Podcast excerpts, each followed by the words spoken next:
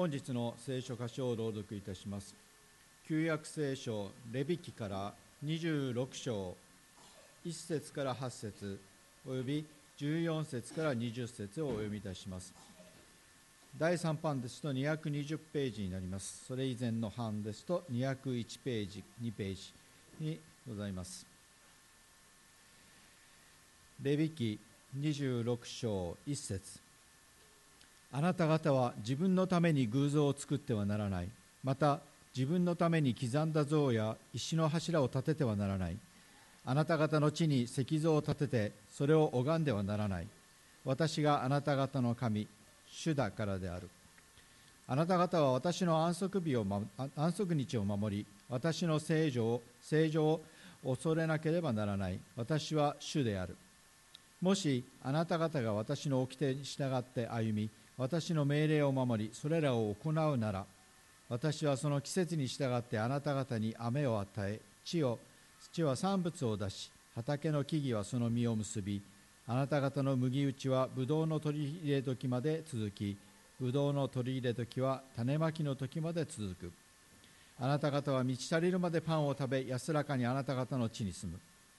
私はまたその地に平和を平和を与える。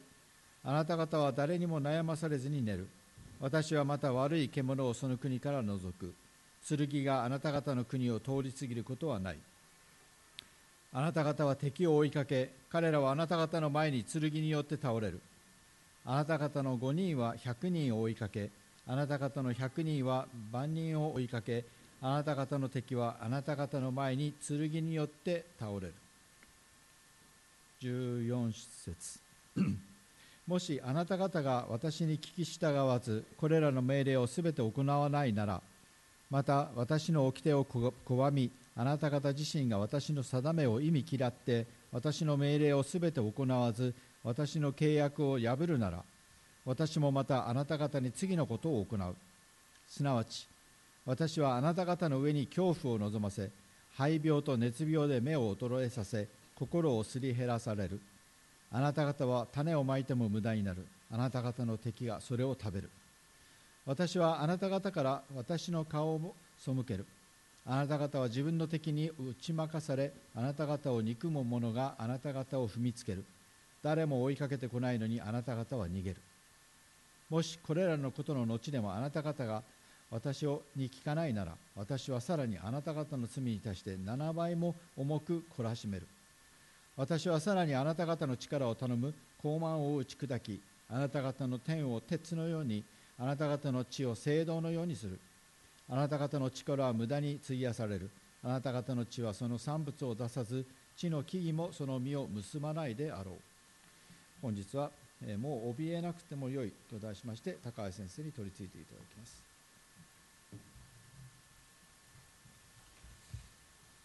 本日はレビ記の最終回になります。26章27章をですねまとめてお話ししたいと思います。ある方がですねイエス様を知る前の自分をいつも何かに怯えていたと言っておられました。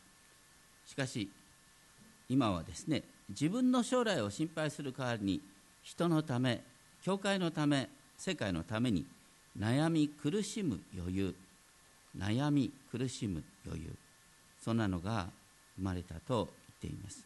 ここに着実に愛の交わりが広がっています。皆さんにとって救いとは何でしょうか？疲れたらもう悩みはなくなるっていうわけではない。時にはですね悩みと葛藤のためにも夜眠られないなんていうことがあるかもしれません。でもそんな時にですね自分の不信仰を責める代わりに神様が私たち一人一人に期待して悩みを背負って生きようよっていうふうにですねあえてそれを許して私たちをなお成長させようとしておられる。そんなふうにですねどっちかというと悩悩み苦しむ余裕を悩み苦しみをなくするんじゃなくて悩み苦しむ余裕を与えてくださる神様っていう形でですね覚えることができるなら幸いです。レビ記26章はこれはあの新明記28章と並んで聖書の中で一番嫌な箇所です。おめでとうございます。今日来て。一番嫌な箇所。何かっていうと契約を守らない者に対する呪い。呪われる呪われるの連鎖が書いてある。実はまあ使命記あごめんなさい。レビ記26章の方には呪いっていう言葉がなくてですねまあとにかく心がすり減るっていうようなことがこう書いてある。まあでもその前にですねまああの1章からあごめんなさい。1節から13節までまず祝福。これどういうことかというとですねあの、うん、当時の契約には、ね、必ず祝福と呪いがセットになっているんです。大抵祝福は短くて呪いがぐっと長いんです。でそれによってですねあの命令を聞かないととんでもないことになるぞというですね、まあ、一種の警告を与えるという面があるんですね。で最初にですね祝福、えー、ですねまず1節2節でですねあのを振り返ってレビ記を振り返ってまず第一に言ってることは自分のために偶像または虚しいものを作ってはならない。また自分のために刻んだ像や石の柱を立ててはならない。自分のためにっていう言葉が繰り返されます。偶像礼拝の基本は自分の願望を神とするということだからです。例えばイスラエルの民がですねかつて金の子牛を作って拝んだのはこれはたくさん子供が生まれ豊かになればいいなっていうことの願いだったんです。また続けての命令はですねあの石像を建てること自体を禁止してるんじゃないんですね、えー、そういうふうに解釈する人もたまにいるんですけれどもそれから考えると上野の西郷隆盛の銅像はやっぱりこれはいかんなんていうことになるかもしれません。でも厳密に書いてあるのはあなた方の地に拝むための石像を建ててはならない。拝む対象でなければ別に問題はないんです、まあ、それにしても偶像礼拝のことが厳しくですね語られるのは何かっていうと私たちは神の形イメージ・オブ・ゴッドに創造された。偶像っていうのは神をイメージさせるために作られている。んですそれに対して聖書が言ってることの中心メッセージは私たちこそ神のイメージなんだ。目に見えない神様は目に見える人間を通してご自身のことを表そうとしている。恐れ多いことです。私たちがイメージ・オブ・ゴッドに創造されてるってことはすごいことです。皆さん一人一人がねみんなちょ個性がありますけれども一人一人が神様のイメージを表してるんです。いやそんな表しようがないよなんて思うかもしれませんけれどもみんなどっかにね優しさを持ってるでしょ？どっかに正しさを憧れる気持ちがある。どっかに美しさを求める気持ちがある。みんな神の形なんです。それがいろんな形で曇らされることがあっても一人一人が神の形に創造された高価で尊い存在なんだ。それなのに勝手なイメージを作って神様はこういうことを望んでるに過ぎに違いないっていう勝手なイメージで神様を思い描くっていうのが何よりも罪なんだよってことなんです。ここで強調されているのは私はヤハベ。あなた方の神。私はあってあるもの。私はあなた方の神なんだ。で次に26章2節で私の安息日を守り私の聖女を恐れなければならない。私は主である。私はヤフェである。レビ記の中心テーマはね全宇宙の創造主が私たちと同じ地平線にまで降りてきてくださったってこと。神様が私たちのところまで降りてきてくださった。そして私たちをご自身の身元に招いてくださる。それを本当に恐れ感謝しながら神様が私たちを近づけてくださるっていうんだから、勝手に近づくと、ね、ちょうど地球が太陽に近づきすぎと一瞬に燃えてしまうと同じように私たちは自分の、ね、勝手で神様に近づくことができない。神様が近づけてくださるっていうんだから神様のルールに従って神様に近づこうよっていうことなんですね。今は、ね、こう神にとっての聖女っていうのは、ね、私たちのクリスチャンの交わり自体が聖女なんです。場所よりもキリスト者の交わりそれが神様の見住まいなんだっていうことが言われている。それと安息日を守る前回からやってますけれども時を性別するっていうことは本当に大切なんだよってことなんです。その上でさっき言ったこう神様の命令に従わない者に対する裁きがああごめんなさい。まだ祝福が言ってなかった。祝福言わないとしょうがない。ごめんなさい。4節からですね祝福。ね神様のご命令を神様の教えをですね感謝して受け止める者に対する祝福が第一。4節ですね。本当に神様は適度な雨を与えて、えー、イスラエルの地っていうのは本当にですね雨さえ降れば作物が育つ。素晴らしい気候のところですね。であなたは満ち足りるまでパンを食べることができるよ。第2に6節ですね。神様はその地に平和を与える。シャローム。平和平安繁栄。それを神様は与えると約束してくださっている。その時ですねたとえ敵が攻めてきたってあなたの5人で100人に立ち向かうことができる。100人で1万人に追い立ち向かうことができるって8節に書いてある。20倍100倍の敵に立ち向かえ。神様が共にいてくださるなら何も怖いものはないんだよって言って。で9節ですね、えー、多くの子供を与え増やし契約を確かなものにしてくださる。アブラハムに与えられた約束は何かっていうとアブラハムの子孫を地の塵のように空の星のように増やしてくださる。で第4に11節ですね。私はあなた方の間に私の住まいを建てよう。神様がご自身の住まいとしての永遠の神の家を建ててくださるということ。そしてその結果12節私はあなた方の神となりあなた方は私の民となる。私たちが本当に誰から見ても神様の愛する民なんだなって私たちの交わりを見てたらああそこに神がいるっていうことが分かるような状態を神様は実現してくださる。そして振り返りながらですね13節。本当に神様ご自身がイスラエルの民を育み育ててくださったんだよ。神様が共にいてくださるってことは本当にすごいことなんだよ。っていうことが書いてあるんです。そして14節からあさっきから言ってる呪いの警告が出てくる。14節はですね、えー、こう僕はどうもこの「起きて」っていう言葉がなんかあんまりちょっとね厳しすぎるような感じがするんですがここに書いてあることはですね14節は神様に聞こうとしない。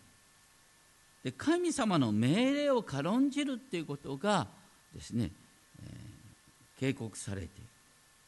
掟を拒むっていうより私の布告私の規定こう生きたらいいよっていうことを真剣に受け止めないならまたあなた方の魂が私の定めを意味嫌うなら聖書に繰り返し書いてあるのはですね神様の見教えを感謝を持ってそして心から聞こうよっていうことなんです。多くの人が誤解してるんですけれども最も大切なことは神の見教えに対して本当に心の耳を開くっていうことなんです。それが神様が望まれる最大のことなんです。本当に神様の見教えの意味が分かったら黙ってても従いたくなるんです。どうして従いたくならないかっていうと神様の見教えを十分に理解してないからなんです。決して神様はですね無理難題を押し付けてるわけじゃない。こうしたら幸せになれるんだよ。だから私の教えを本当に真心から聞いてそして心の底に落としてごらんよっていうことが神様の言っておられることの中心なんです。残念ながらねあの立法っていう訳が流通するようになったというのは一つの悲しみなんですね。立法って訳されている言葉の中心は教えなんですトーラーなんです。ところがトーラーをまるで裁きの基準かのように立法って新約で訳すようになったんです。まあ新約も確かに霊感されてるからあれなんですが本当はトーラー見教えっていうふうにですね訳した方がいいと思うんですね。神様の見教えを軽蔑する者それに対する呪いが警告されている。それは17節でここからはですね呪いのオンパレードなんですけれども第一はですね私はあなた方の上に恐怖を望ませる。17節。恐怖っていうのは英語で言うとテラーですね。でテロっていうのは恐怖から来てテロっていうのは要するに恐怖を起こさせる活動をテロ活動っていうわけですね。だから相手のやったことによって私たちが恐怖に陥れられて日頃日頃やるべきことをできなくなったらまさにテロのおもつなんです。でもここで書いてあるのは神様の命令を守ろうとしない者に神様ご自身がテラー恐怖を望ませるっていう恐ろしいことが書いてある。そして心をすり減らさせる。あなたは種をまいても無駄になる。誰も追いかけていないのに逃げ出す。だから神様の御顔を避けた結果として起こることが恐怖心焦燥感無力感。これが神を忘れた結果なんだっていうことなんです。だからといってねあの私たちいろんな人がいるでしょ？結構神経過敏な人もいるんです。恐れにとらわれやすい人もいるんです。でもそれはね与えられた感性だからこうねそれを軽蔑してはいけない。僕は昔ねあの牧師になろうと まあ表現が良くないですけど 牧師に導かれているかなと思った時に一つね、えー、あの問題になったのはなんて僕はいつまでたってもこう怖がりなんだろうってね。いうことを悩みました。でもある時分かった。怖がりっていうのは神様が与えられて与えくださった感性賜物なんです。怖がりの気持ちで人の怖がる気持ちが分かるようになるんです。僕が怖がってないとしたら皆さんはここにいないかもしれない。案外怖がりと優しさが結びつくのかもしれません。ね。ここで言ってることは何かっていうとね恐怖心を起こされする状況があったら怖がっちゃいけないよってんじゃなくて神様を慕い求めなさいっていうことなんです。私たちに与えられてる恐怖心っていうのは何かっていうと神様を礼拝する神様にお祈るお祈りするきっかけとして与えられてることなんです。だからなんで神様は恐怖心を与えるかっていうと私に祈りなさい私にすがりなさい。ところがイスラエルは恐怖心に陥れられてもその神様の招きに聞こうとしなかった。それが18節ですね。これらのことの後でも私に聞かないなら。まあこう言っちゃうせっかく神様が恐怖を感じるような状況を用意してくださったんだからそこで必死に神様を叫び求めよう。だからそれでもかたくなに自分の道を歩もうとするなら7倍も重く懲らしめると。7倍も重く。だから神様は私をしたい求めを私に祈りなさいって言ってるのになお無視するんだったらなお怖い状況を作るよって言うんですね。いやだけどもそれは私の人生の中で起こることかもしれません。本当にたまにいますよね。本当に空回りをどんどん起こす。そこで本当に素直になって神様って祈れば全部逆転するのにますます心をかたくなにしてね世界が悪いんだ。周りは敵だと言ってですねますますこう墓穴を掘ってそんな人誰も寄っていかないよね。ますますこう自滅に向かっていく人っているんですよ。だってそれはしかし人間に意志が与えられてるからしょうがないんです。神様はそれで必死にですね本当に早く私に立ち返ってこいよって神様はおっしゃってる。でもそれでもイスラエルは聞こうとしなかった。それが第3番目21節ね。それでも反抗して歩むならなお7倍も激しく打ち叩くと言って野の獣を放ってその地を攻めないようにするぞって言ったんですね。第4は23節24節。それでも私の懲らしみを受け入れず。大切なのは災いが起こった時にこの災いは、ね、原因わかんないけど神様が、ね、許してるから起きてるんだ。だからその災いを神の懲らしめとして受け入れるっていうことなんです。この辺りこう誤解してる人がいるんですね。この世のこう私たち習慣で災いが起きないように全部管理できるって思ってるんですよ。そうじゃないんです。災いが起きた時にはもう起きてしまってるんですから起きてしまった災いは受け入れるしかないんです。ところがそれを受け入れずになお神に反抗して歩もうという人がいるんです。そういう人に対して神はどうするかというと7倍も重く懲らしめようって書いてある恐ろしいね。でも実際にそういうやっぱりねこう本当に苦しむたびにどんどんどんどん世界を狭くしていってですねあのとんでもない行動を起こしてしまう人っていうのは残念ながらいる。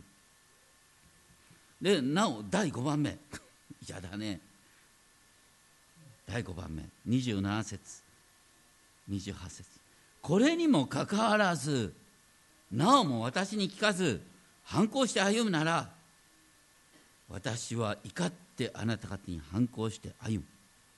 私に反抗して歩むなら神様ご自身もお前たちに反抗するだよ。って言うんですね。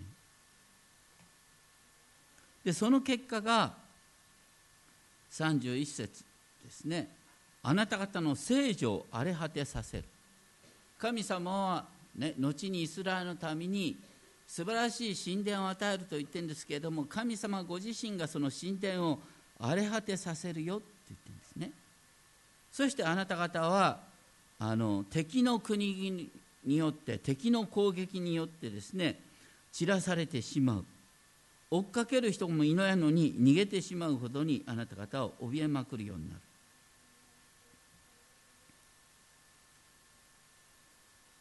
ところがここで不思議なことが出てくる。34節。これがねレビキの一番面白いところ。レビキの26章の34節35節。このように神様が裁いてイスラエルの民をその地におられなくする。その結果としてその土地は安息を享受するって書いてあるんですね。原文では安息を享受する。土地が安息を喜ぶことができる。それはどうしてかっていうとイスラエルの民がですねその地を去るからだ。どうして土地に安息が必要かというと前回やりました。ね。こう立法のユニークなところ。7年に一度土地を休ませなさい。7年に一度ずつ土地を休ませ。そして49年50年目は2年間土地を休ませなさいって言ってその土地を休ませなかったからね強制的に休ませるって言うんですね。民をその地から引き抜くことによってイスラエルの民はその地を耕せなくなる。だからレビキによるとバビロン報酬は何かっていうと休まなかったツケなんです。嫌な言葉ですけども。土地を休ませろっていうように休ませないから土地を休ませざるを得ない状況を神様は作るそれによって土地は安息を得るということですこれ私たちですねあの働く者にとってはどういうことかっていうと、まあ、しばしば、まあ、難しいんですが働きすぎで働けなくなっちゃうってことがありますよね。働きすぎた結果としてバーンアウトするだとか働きすぎた結果として体を壊して強制的に入院させられて休まざるを得ない。それと似ています。そこにあるのは神様はそれほどまでして神様のリズムを守っていきなさいっていうことをおっしゃってるってことなんですね。ここに繰り返されるね。地が荒れ果てている間その地は安息を享受する英語で言うと安息を地がエンジョイする土地が安息をエンジョイする。そのためにお前たちをそこから、ね、引き抜くんだ。ということが書いてある。そして最後に36節37節ですね。あなた方が外国の地に住んでいる間に神様がなさることは36節。敵の国にいる間彼らの心の中に臆病を送り込む。神様が臆病の心を送り込む。吹き散らされる木の葉の音にさえ木の葉と音を聞いてもなんか自分を狙ってるように感じる。敵の前に立つことができない。さっきね神様が共にいてくださる時は5人は100人を100人は万人をですね追いかけることができるって書いてあったの逆転が起こるんですね、ここに書いてあることは何かというと私たちが、ね、もう引き続き怯えて怯えて怯えまくって自分の身を守ることしか考えなくなるのは何の結果かというと神様の祝福を失った結果なん神様が共にいてくださるっていうことが分かると私たちは困難に向かうことができるんです。でも神様の御顔を避けていくとで神様を敵に回すとあなたにとって安住の地はなくなるってことなんです。だからね今回のフランクリン・グラハム大会でも本当に罪の許しを受け入れなさい。イエス様を信じて罪の許しを受け入れなさいって繰り返されてる。なんで罪の許しが必要かっていうとね神様の前に本当に在籍感を抱きながら生きると私たちは平安の地はなくなるんです。それはこの世界の問題じゃなくてあなたと神様の問題なんだっていうことなんです。神様の裁きの背後にですね本当に憐れみに胸を熱くする神の熱い招きがある。あの僕の本のタイトルでですねあの旧約のですね歴史バビロン保守に至るですね歴史を解説した本のタイトルを「憐れみに胸を熱くする神」って書きました、えー、このタイトルがいいんですね、まあ、内容はそれぞれの評価ですが 憐れみの目を熱くする神、ね、こうイスラエルを懲らしめ懲らしめ懲らしめまくる神様の激しい怒りの背後に実は憐れみに胸を熱くする神の招きがあるんだよっていうことなんです。それが分かるかっていうことなんです。第二次世界大戦中ですねユダヤ人をかくまって、えー、そして結果的にナチスの強制収容所に入れられて、どうにか生き返ってきたオランダ人の女性のコーリー・テン・ブンっていう人がいます、これは彼女の言った言葉なのかバルトの言葉なのかどうも分かんないんですがいい言葉。勇気とは祈られた恐れである。勇気とは祈られた恐れである。どういうことかっていうとね私たちはなんで私に勇気が湧かないんだろうと思うでしょ？それは何でかっていうと祈らないからだ。怖いって神様の前に祈ってごらんよ。そしたら勇気が湧くからってことなんです。怖いって助けてって祈ってごらんよ。そしたら神様とあなたの扉がふわっとなくなって神様とあなたがスッと一体化して怖くなくなるんです。だから怖さに対処する秘訣は何かっていうと神様怖いです。助けてくださいって祈ることなんです。そしたらそこから勇気が生まれるんです。勇気とは祈られた恐れ、ま、勇気とは祈られた恐れである。素晴らしいと思いません？ところが世の人はそれでどうしちゃうかっていうとね恐怖の対象をなくそうとするんです。恐怖の対象をなくそうとして一生懸命になって自分でコントロールしようとするんです。その結果さらなる争いを生み出すんです。テロがテロを生み出すって言いますよね。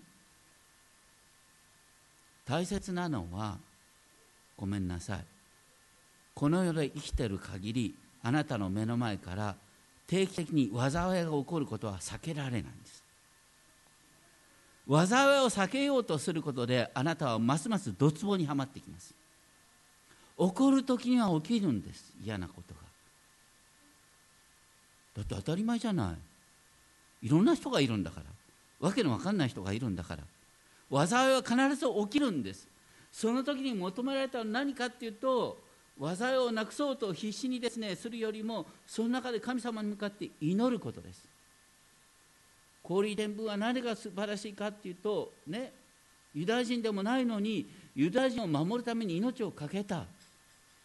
でも彼女は怖かったんです。怖かった。だけどそれを祈りに変えた。で本当に誰かからも感謝される素晴らしい人としての働きをできるんです。恐れ恐怖心は賜物です。それは祈るチャンスなんです。祈りによって勇気に変わるんです。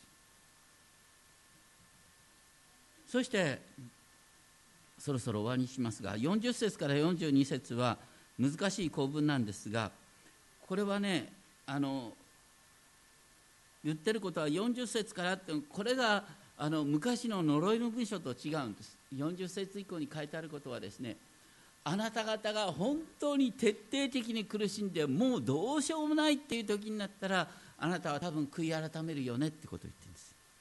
これが実際にイスラエルに起こったことなんです。彼らは本当に国を失ってですねバビロンに捕囚とされたところで初めてああ全部聖書に書いてあった通りだったって分かるんです。そのためにこの文章が書いてある。イスラエルの民は何で今ですね本当にすごく優秀な民としてですね世界をリードする民として残ってるかというとその苦しみを通して神様に立ち返ったから。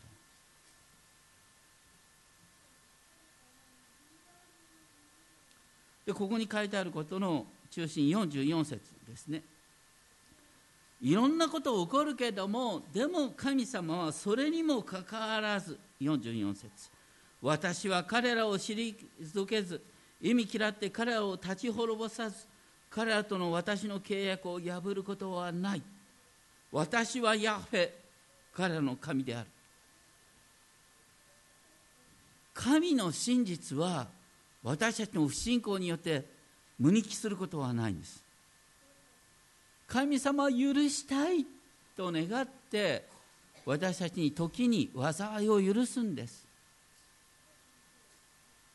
求められてるのは神様助けてって祈ること神様許してって祈ることなんです。そこから全部が変わるんだ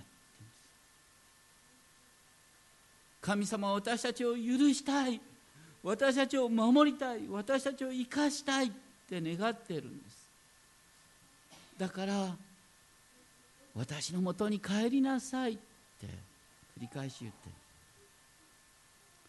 そして最後に27章をごくごく簡単に言いますがここ27章ってなかなか分かりにくいところなんですがこれは最後にですね神様に本当に神様を守ってもらいたいと言って神様に特別な願いですね、えー、請願をしてそして神様にお捧げする請願をしながらお捧げする時の掟がいろいろと書いてある。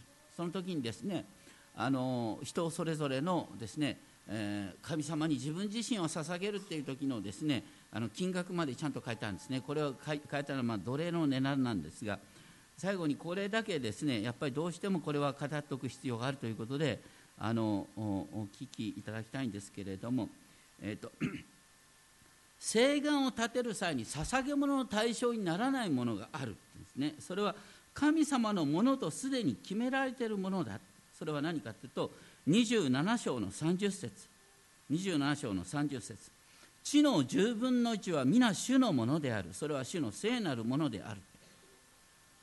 だからこれはどういうことかというとね皆さんが神様に特別な願いを持ってお捧げ物をするって言った時に10分の1献金というのはそれはねお捧げするものじゃなくて花から神様のものなんだからお捧げするって考えるんだったら残された10分の9のうちから考えろっていうですねひどい話なんです。そう10分の1すら私にとって大変なのにと思っている方が多いかと思いますがね。でもこれが聖書の記述なんです、ね、だからある教会ではですね11献金と言わずに11返金と言いましょうとね。これは当然神様のものであってですね10分の1なんて捧げる対象じゃないよ初めからってね。捧げるっていうのは、ね、10分の9残されてる部分から考えるんだよっていうことが、まあ、実はここに書いたんだよな。僕は別に脅しをかけてるわけではありません。聖書にこう書いてあるっていうことを言ってるんです。だから10分の1なんて当たり前の根本基地だって言うんですよね。献金っていうのは 10分の1を超えた分から考える話だっていうことを言ってるんですね。ちょっと耳の痛い人がね多いかもしれません。別に誰もチェックはしません。ね。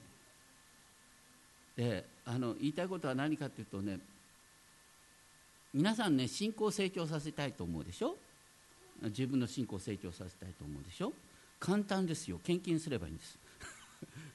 なぜかっていうとねお金ってあなたにとって大切なもの。イエス様おっしゃった。あなたの宝のあるところにあなたの心もあるって言うんです。だから献金ケチって信仰が成長するわけはないんですね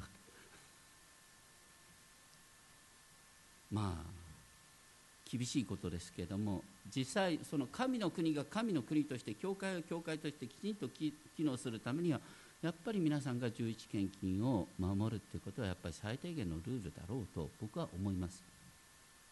でもねいやそんなこと言ったってってね。ここで書いたのはねその捧げ物をする時特にですねあの家畜の生贄を捧げる時に選ぶなって10番目に来たら自動的にこう捧げろってね献金もそうなんですよ。これ考えてたら誰もできなくなるんです。10分の1は主のものである。それに対してマラキ書で面白いことが書いてある。そんなこと言ったって怖いよっていうことに対してマラキではこう書いてある。私があなた方のために天の窓を開きあふれるばかりの祝福をあなた方に注ぐかどうか試してみよう、ね、神様がご自分を試せなんていうのはここしかない。んです献金に関しては試していいって言ってるんですよ。だから試してごらんよ。って言うんだよ。怖くてもやってみようよ。で実際にねあのやっぱりこうこんなのはインタビューなんてうちの教会でさ誰が10分の1をやってるかなって公表もしないからさあれなんですけれども。ね。なんとなく推測してみてあの見てるとだんだん分かっていくんですけども。結構余裕のある生き方をしてる人は10分の1献金をきちんとやってます。いつもカツカツの生き方をしてる人は なかなかおろそかになってるということが多いです。さっき言ったようにね本当に神様の前にまっすぐに生きようとすると結果的にどんなことがあってもそれは全部平安に変えられるんです。でもいつも後ろめたい思いを抱きながら生きると何やったって全部マイナスになるんですよ。その悪循環を断つきっかけが献金っていうことにもなるんだよっていうことが一番最後に書いてある。レビキの。私が言ってることじゃなくて聖書に書いてあることです。真理はあまり複雑じゃないんです。神様を第一として生きたら結果的に苦しむ余裕が生まれるんです。苦しみがなくなるうちに苦しむ余裕が生まれるんです。余裕によってあなたは人々を愛していくことができるんです。でも神様を敵に回したら全てが悪循環になるんです。どっちを選ぶか。単純じゃないかということですね。お祈りしましょう。天皇お父様私たちは本当に自分の身を守ることに救急としてしまいます。しかし聖書が書いていること私たちは自分で自分を自分の身を守れるようなものではない。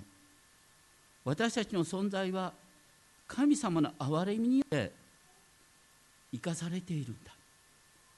神様を第一として生きることが何よりも大切なんだ。全てはそこから生まれるんだ。本当に感謝します。どうか私たちがあなたの前に誠実に生きることができますよ神様あなたの許しを確信しながら生きることができるよう導いてください。私たちに人の痛みさえ背負う余裕をお与えください。どうか自分のことで救急としてしまう悪循環から私たちを救い出し神が共にいてくださる。その憐れみの中を堂々と生きるものとさせてください。尊き主。イエス・キリストの皆によってお願いします。